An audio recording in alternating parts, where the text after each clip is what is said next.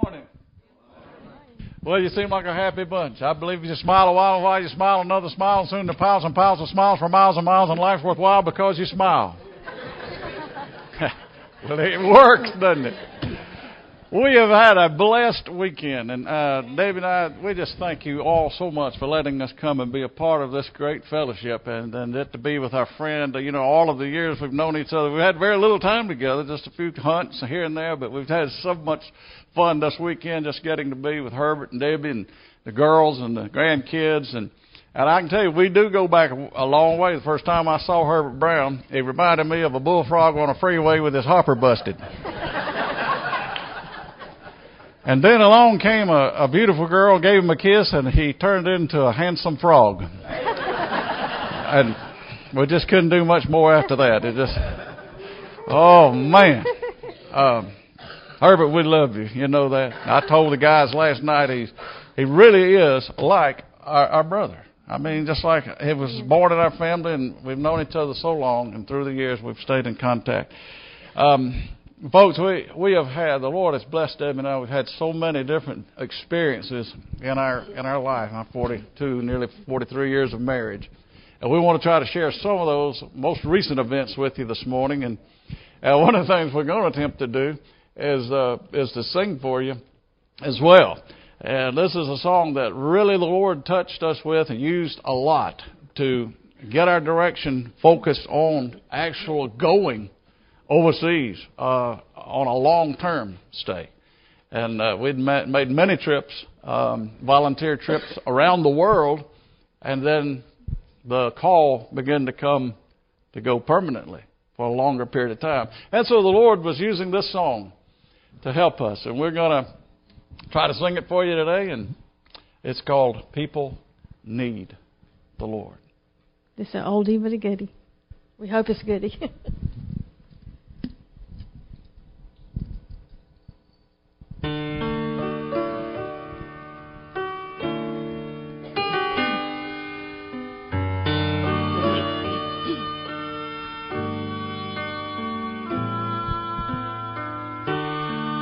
Every day they pass me by. I can see it in their eyes. Empty people filled with care, headed who knows where. On they go through private pain, living fear to fear. Laughter hides their silent cries, only Jesus hears.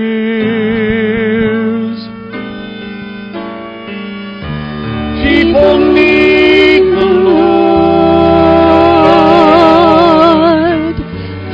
people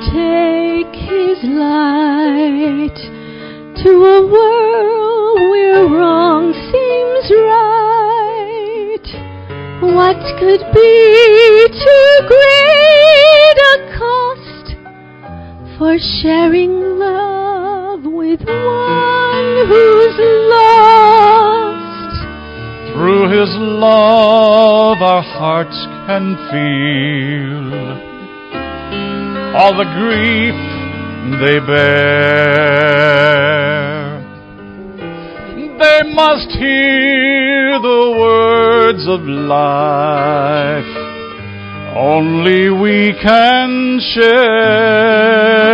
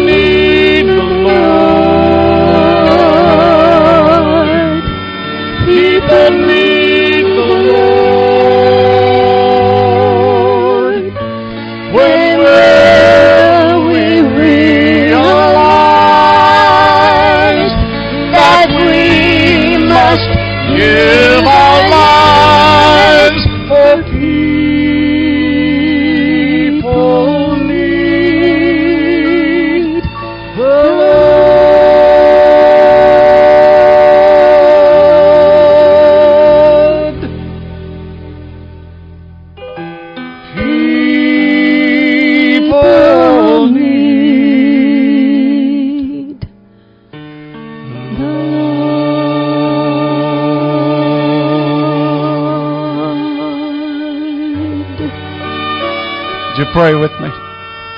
Father, in these moments today, I pray that through your Holy Spirit, we'd hear your call again upon our lives to reach out to Roxboro, Person County, North Carolina, and United States and this world with the gospel and love of Jesus Christ.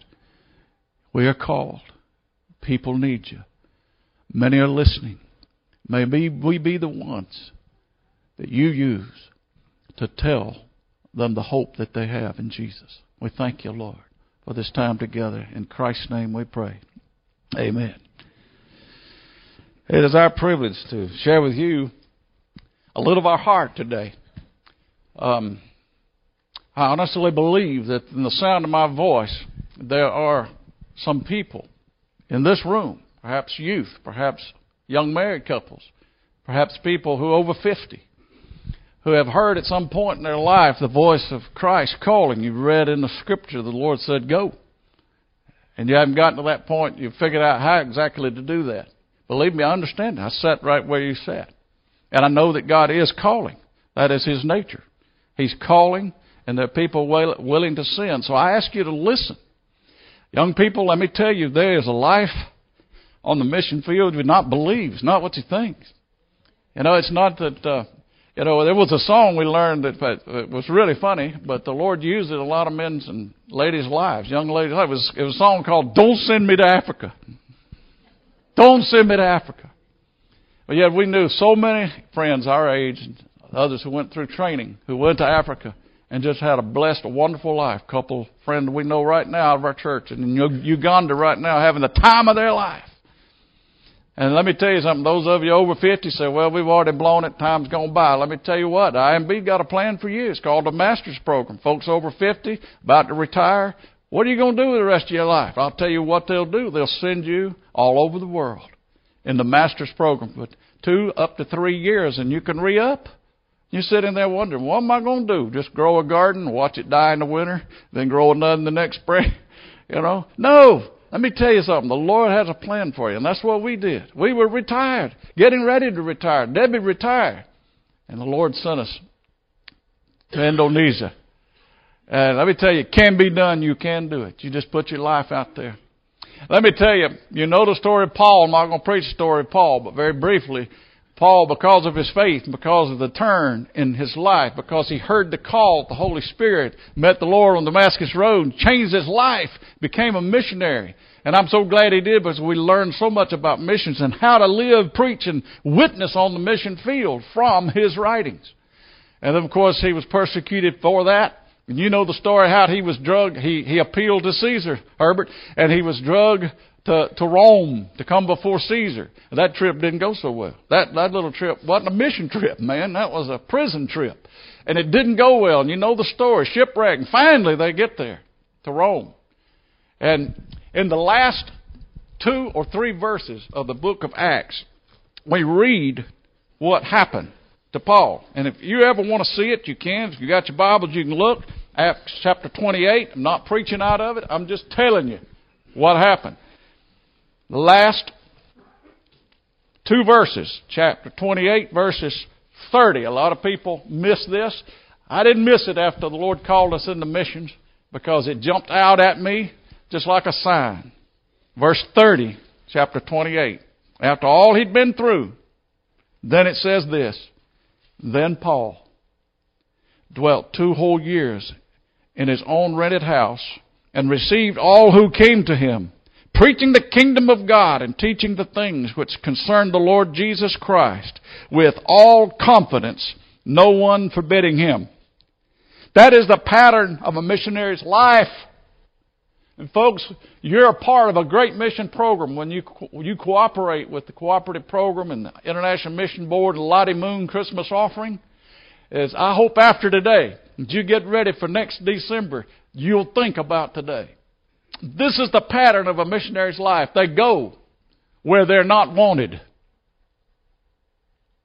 They rent a house and they preach the gospel. And that's exactly what we did. We went to a city of two million Muslim people. We rented a house with the help of Lottie Moon, and we preached the gospel in that house. Some of what we'll share with you is that story of getting there, but uh, it, it is a humbling thing to think you'd go in and two young people, we still consider ourselves young people. Well, Debbie looks young still. And um, go to, you know, from Piedmont and Lugoff, South Carolina, and go to an Asian city in Sumatra. Not necessarily where we wanted to go. We thought we'd go to Java. We'd worked in Java for many, many years. Java is one of the islands of Indonesia, 17,500 islands in the archipelago of Indonesia. And we thought that's where the Lord was going to send us. But you know what? God knew exactly what He was doing. And we got to candidate conference. They said, you know what? We need we need somebody who has expertise in ESL, English as a second language. Debbie, you could have knocked her over with a feather.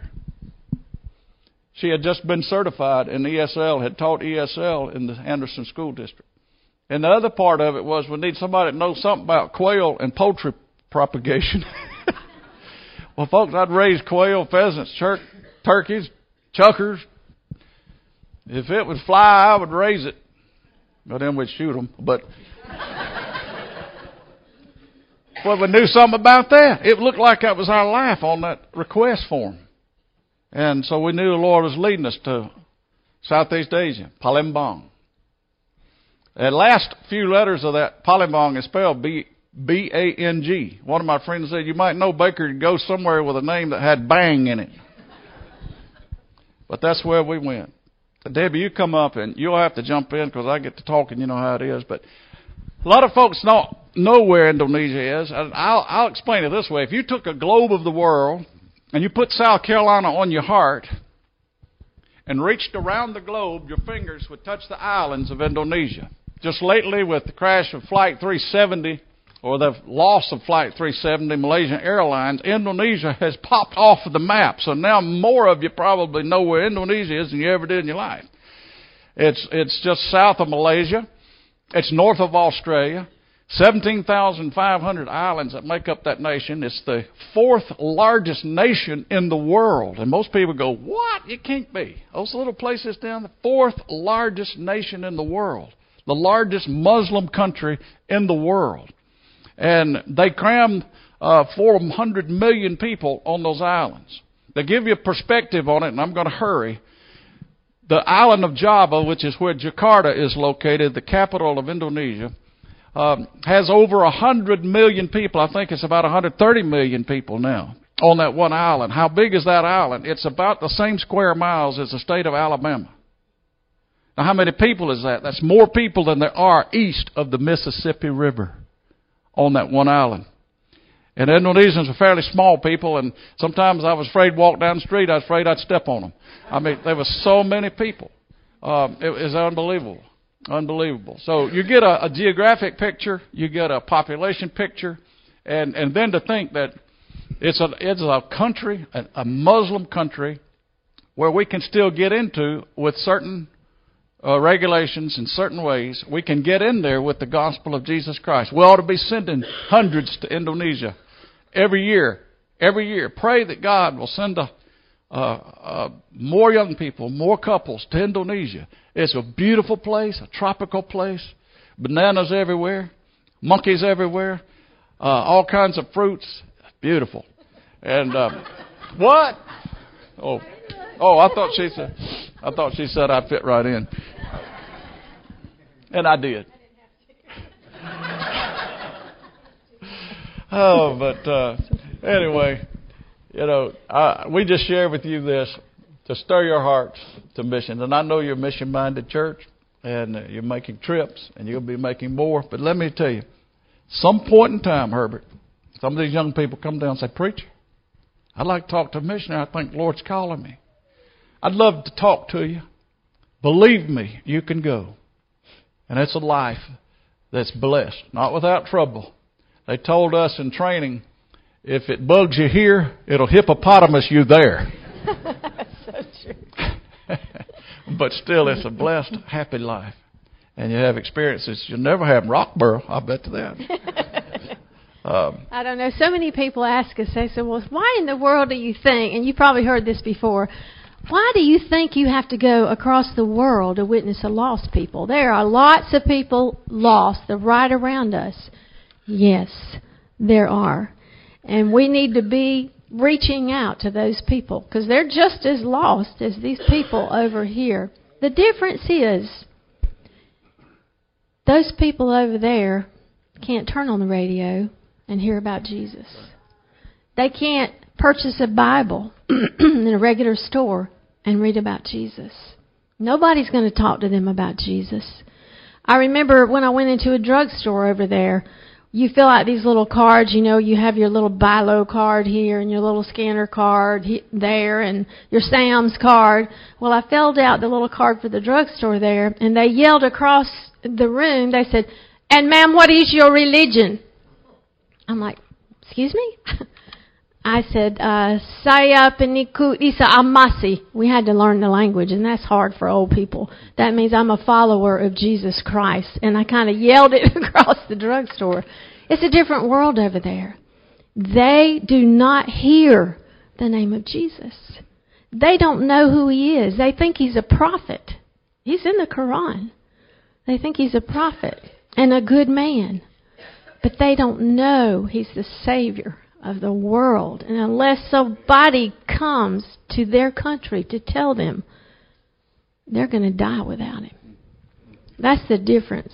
I remember God called me a little bit later than he called Mike. I was ready to put my feet up, sit by the fire at Christmas, and be retired. and I remember uh, before that, though, he told you that I had taught ESOL. I had already retired, and they called me back at the district office and said, Debbie, will you be interested in teaching English as a second language? And I said, What? Yeah, we need you. That would be great. At that time, I did not have any idea I would go on the mission field. And I said, Sure, I'll do that for a little while. So I did it. I loved it. Loved it. And then uh, God called us to Indonesia. But I remember sitting like yesterday, I was sitting in my den by the fireplace. It was Christmas, and the lights were twinkling, and we were getting ready to leave our family. I think it's kind of easier for. I, I told somebody this to to take their little children to the mission field. You homeschool, you're together every day, but we were leaving our children who were grown but very dependent. Miriam was just a junior in college. Daniel was struggling. He had just broken up. He was engaged, had a marriage debt, uh, debt, that's it, isn't it? had a, mar- a marriage date uh, to be married, and that he broke up with his uh, bride to be, heartbroken. And we left Mike's brother dying with cancer. His mother had just started uh, Alzheimer's. It's probably the hardest thing, but I was just sitting there at Christmas looking at that fire, and I was thinking, God, how can we do this right now? We, I can't leave my home. I'm rejecting my family. I'm leaving home. Lord, do you understand what I'm doing here? And it's like he said, I know how you feel, Debbie. I know because I left my home for you. I left my home.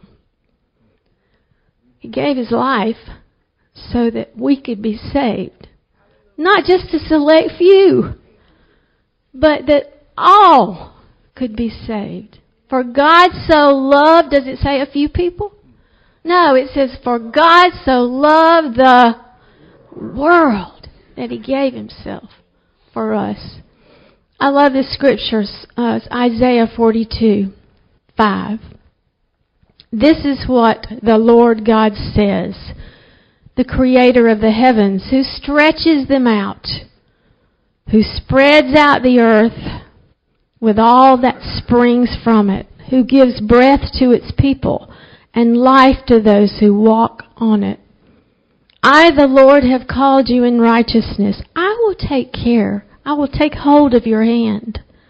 I will keep you and make you, talking about Jesus here, to be a covenant for the people and a light for the Gentiles. To open eyes that are blind, to free captives from prison, and to release those from the dungeon who sit in the darkness. And you talk about darkness. A foreign country is full of it. One that just does not acknowledge Jesus. Got some. So, what is it like to do that? To move from Piedmont, South Carolina, to three doors from a mosque? Move into another religion that's, uh, I mean, the whole state, the whole country, everything is run by the religions. What is it like to live there? Well, if you can imagine, we arrived in the dark the next morning. Nobody in that village knew we were coming, except our teammates, two families from America. And we, uh, I stepped out that next morning because I, I mean, four doors, three, three actually from the mosque. Uh, that's an unusual experience at 4:30 in the morning when the call to prayers comes on, and it's something like this. And I'm not exaggerating the volume or what happened. This is what happens. No warning. 4:30. Allah When that happened that first morning, we hit both sides of the bed. I mean, we rolled out, and I said, "Something's happening." Something's happening. She said, What is it? I said, I don't know, but something's happening. That wasn't a trumpet. and she looked over and saw me and knew, you know, Whew. I said, well, we came to our senses in the dark and realized, man, they're really serious over here about that, that, about that mosque and that speaker. Whew, it was turned up on high, pointed right at our bedroom. We lived 10 feet from the street. And then we begin to see the guys walking. Their religion, their church, they go to church. But they get points. If you were a Muslim church here today, all you would count the guys that you sang in this choir with, and you get points for the number of people that you came to church with and prayed with. So they would count the number of steps to the mosque. That gives them credit with God. Praying with a group like this, that number was counted and added over their lifetime. Number of steps. Whether they fasted through Ramadan, which is coming up. All of that counts. It's entirely built on works and hope in hopes that when you die and you pass, that Allah will let you into Surga, heaven, in paradise. Now, just in case that didn't work, then the families began to pray. So we learned uh, that after seven days after death, they would have prayer vigil for the dead person. And we went to one, and we saw the hopelessness of these people praying for that dead person, that they'd be accepted. And we thought, well, that's good. That's gone. Well, then we found out 40 days after the death, they have another prayer meeting for that person that died. 100 days, they have another prayer meeting, Herbert, for that person that died. A thousand days, they have another prayer meeting for that day. 2,000 days, they have another. I know it sounds cumbersome. They're still praying for Muhammad today on the day that he died. So that means you think about how many thousands of Muslims over time have died. Somebody is still meeting to pray for them. And they have food, they have prayer. It's, it's like every day. It's such a cumbersome religion. And I wonder how they ever get anything done. But we wanted to tell them, listen, there's a whole lot easier way. And the guys would come into our home and we'd tell them, uh, they, we would listen to them talk about their religion. And they say, well, maybe we will go to hell for 10 minutes. Maybe we go to hell for, for one year. Maybe to pay for the bad, evil things we've done in our life. And I said, really? I said, how does no time in hell sound to you? How does no time in hell sound to you? Well, how are you going to do that? You have to be perfect. I said, you would be. You can't be. And you can't pay for your sin. I've got another way. Are you interested? Yeah, I would like to hear it. So we begin to share, and the Holy Spirit gets involved. A Muslim can be saved. That's right. So we saw that in our home. We did. And we, we don't have the pictures of that. We just got a few minutes to show you some pictures from last year. We were back in, in Java and, and in our city um, last year. And then after we were, we spent time in Palembang, a couple of weeks, we left and went over to another city in Java. And you'll see some of those pictures.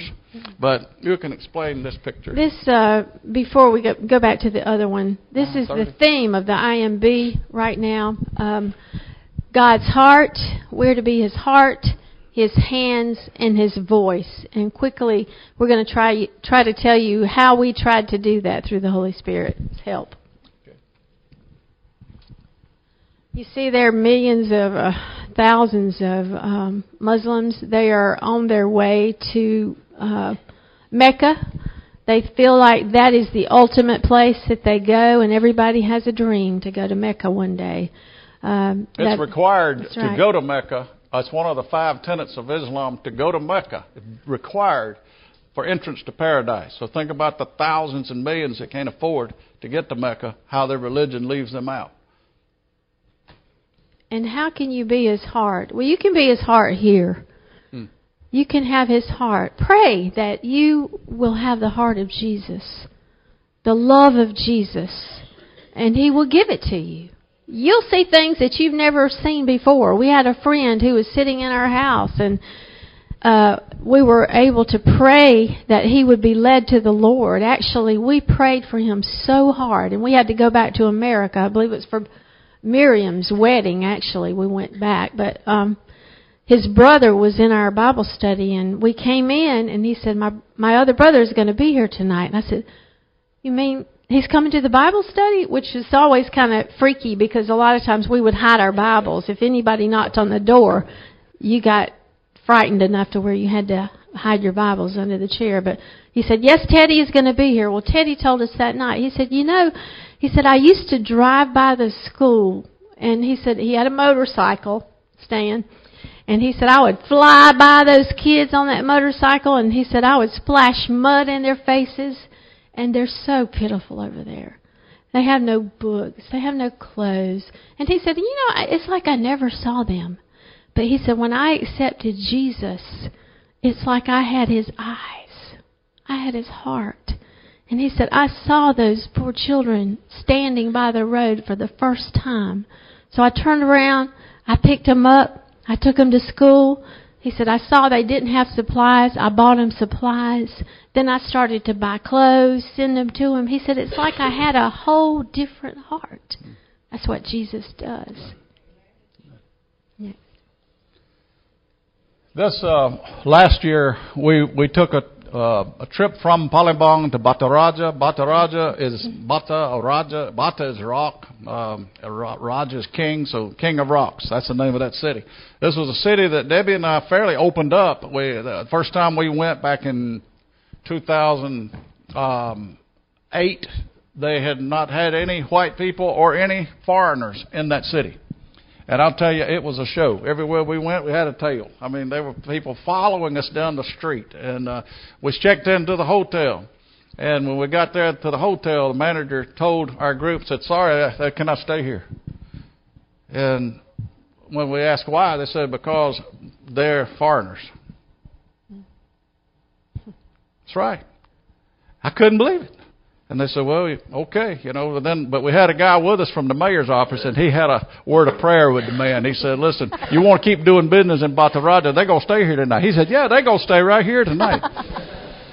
and so we stayed there and, uh, wished we hadn't. I mean, it was, it was a rough place, but, uh, on that trip though, uh, we opened that city. The next year, we went back to Baturaja. On that way, we, we stopped along the way at villages. And, and when we'd stop children would come running in, this was a little store a family ran. And when we got, you know, it just, you, it's like a magnet. If you stop and get out of camera, you're going, people are going to run to it. Kids were there. And this is the group of children who never heard about Jesus.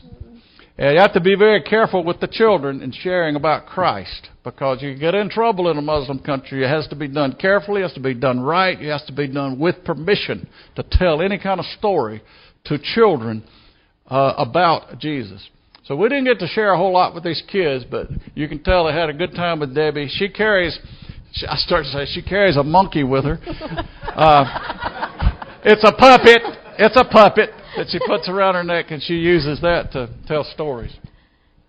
Okay. Oh wow, we we need to hurry. We're Yeah, running do. out of time, but um, Yeah. we have been opening our home to Muslims in Greenville, and they do come. We have kind of started working with Hispanic people now, but that our home is open to those people, and we have shared, shared, shared. Well, we got to go back when we went back last year. The family in Greenville had given us some things to take back, and we were able to sit down and have a meal with their parents. The ones who lived in Greenville. And so you see how God opens up those roads. It's amazing how He does that. Yeah, the couple in Greenville actually are from the city the Lord assigned us to. That's right. But we could not tell them we were missionaries. So we've been trying to share Christ with a couple from the city. Now, if the word gets back to the city that we were there as missionaries, then they may go over and close that library and our team would be jeopardized, their visas pulled, maybe detained and sent home. So it's a touchy thing. This couple in, Greenville, we ask you to pray for them. Uh, they go to the mosque in Greenville. We have a Greenville mosque, and they they come to our house, and we argue about religion. and we're hoping that the Holy Spirit's going to enlighten them. But got to meet their family, and they paid for our lunch, and we had a great time with Pray this family. We, we'll move on. Pray for these people you see. I'm going to let you finish. Okay, um, on the street uh, in Semarang, Semarang is uh, northern central Java. Um, we have a, a Baptist seminary there. Now you think, well, this is a Muslim country. How, how we got a Baptist seminary there? Let me tell you. The Lord opened up uh, Indonesia in 1951 on Christmas Day, December 25th, 1951. Three IMB missionaries flew into Jakarta. And they came into Jakarta to, to start a missionary, a printing house, and, and uh, some medical areas. And they did that. They established a hospital, a seminary, and a printing house to print Christian materials. The door was open then, and the IMB rushed in. And those three men left their families. On Christmas Day, they landed. And then from there, the STBE, the, the theological seminary, opened, operated by missionaries from the International Mission Board, and it uh, got established. And they did everything right with the government, and they've allowed them to stay there. The seminary's still there because it's grandfathered in, you know. So they they're actually teaching Christian young people to become evangelists, pastors, and, and they allow Christianity under certain restrictions. They allow Christianity, so there are Baptist churches there. And our pastors went over, taught them how to build a church, how to start a church. If you went into a Baptist worship service over there, it'd be very much like we had today. They'll have a bulletin, and they'll sing hymns and take up an offering and baptize like we do. So it, th- that's why I say Indonesia's open. We should be sending hundreds over there. So our evangelists, who are Indonesian evangelists, and our missionary had met this man right here on the street. He's living on the street and led him to Christ. And so we were going out to a church. They said, we want to stop by and, and see the little man with the turtle shell. And uh, so we stopped and had a great time of fellowship with this man. He didn't have much, but he got out a bottle of, of soda and shared it with us. And what a story this little forgotten man has now because he's a child of the king. child of the King. Now let's just go on. This is his home, you can see uh, you got a bench there with all kind of trinkets, and he's got a turtle shell that he picked up in Sulawesi, another island, big, big turtle shell. So we had an interesting time with him, just sharing and encouraging him. Um, we're also to be his hands. In this picture, uh, one of the things that uh, Debbie was able to do is God opened doors for her to get into um, universities and do lectures to English teachers. And we didn't realize the scope of that thing. But once it, we we showed up at a at university, there were five, six hundred teachers from all around the country had come to hear Debbie give a lecture on on English, and um, it, it it just opened up doors. You know, it it it lessened the shock of these Americans, white folks there. Um, who are you? What are you doing? We're there in the name of Jesus, and it just opened up doors. It, it released the tension, and they realized, you know, they can help us. And so here we are at a at a school. I forget there was several hundred there in that English class listening to Debbie give a lecture. Um, another wonderful thing that happened while we were in Semarang it was we got to see one of our IMB missionaries baptize a young man who had come to Christ. This young man was a friend of Greg and Shelley Bruckert. Uh, he was a good friend of their son, Jonathan. Uh, the Bruckerts have been in Indonesia over 25 years from Louisville, Kentucky, and uh, their children were raised on the mission field. And they were home last furlough, about three or four years ago. They were on furlough, and Jonathan, their son, was a senior at Campbellsville University in Kentucky. Uh, the Lord had called him back into missions, knew the language, already grazed up in the country, and the, he was going to seminary and back into Indonesia. And they got a call that lady across the center line hit Jonathan head on, killed him immediately. We were in Indonesia when we got the call the longest day of our life. But I'd seen that little boy raised up from a child. But the thing, thing is, you know, there is a, but a step between me and death. We talked about that last night. And Jonathan did not know, but he was ready. And when he went, he was preparing to do what God had called him to do. When this young man heard about his friend's death, they were able to witness to this boy who was a good friend of Jonathan and lead him to Christ. And look at this. They baptized him in that Muslim country in a pub. Oh, well, yes. Hundreds heard about Jonathan. And um, many, many of his Indonesian friends came to Christ. They said, How are we going to see Jonathan again? Jonathan's daddy said, Tell him. This is how. Hmm. Powerful. Hmm. Let's go on. There's another picture. I don't know what's up there. Right here is uh, some of the team um, this this family uh, are the Castros. The gal on the right with her uh, peace sign out is Minar. She was the secretary there, a believer, and uh, she is married an American guy now living in L.A. She called us the other day. You're going back to Indonesia. You must take some things for me. So we're going to see her, maybe talk to her soon. But this is the library where we worked, and right over the shoulder you see ID. We witnessed and shared with ID so many times about the Lord. Pray for ID that he'll come to Christ. Um, this is uh, one of the journeymen. We had uh, Valentine parties trying to introduce the culture of, to them, some things about America they wanted to know. One of the journey girls, that is, if you're in college or if you finish college and you wonder, what can I do for a year or two? IMB will send you as a journey person all over the world. And these journey people come in, learn the language, and they, they get to share because they're college kids, and college kids want to know about America. Here she is sharing right here. Just some pictures to give you an idea of what you can do. Oh boy. Uh, one of our favorite things was uh, Kalapa Muda. Kalapa is coconut. And uh, interesting thing about Kalapa is it's very close to the word Kapala. Kapala is a word for head. And one time I was talking about somebody, they had a really nice Kalapa. I said, you got a really nice coconut. Kapala Kalapa. It sounds a lot like, so you had to learn. But anyway, Kalapa Muda is young coconut. And those guys would climb up the trees and pull these coconuts down and cut the top off, and they could do it in a second, and then we'd get to sip right out of that. That's the best stuff in the world. Woo! That's, woo, never mind. I better go on. And then his voice. We'd get to go into the churches in the village with little Baptist churches, just little cement churches, uh, just fans going, no air conditioning, and uh, and encourage those Christians over there who are living in a state of persecution, and just be God's voice to them, reminding them they're not forgotten. Folks, I could go on. I don't know if there's another picture. If it is, you can just let them flash. Um, this is the church, one of the churches that we helped a lot last year just let the slides roll. And, um, you know, I just mostly try to encourage people sitting in the pews to think that you can do it. You say, well, God God's not called. Yes, He has.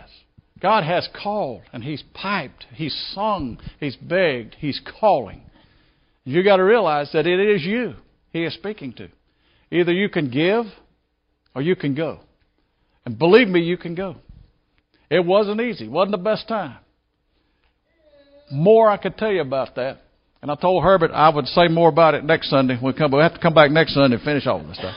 But God bless you for listening, for letting us participate. Today is the Lord speaks through an invitation time. If you been God's spoken to you at all in any way, would you just say, I, I'm not saying I'm about to leave and get on a plane. I'm not about to buy a ticket, but the Lord is speaking to me. And Pastor, Pray with me. Show me what I should do next. Here am I, Lord. Send me.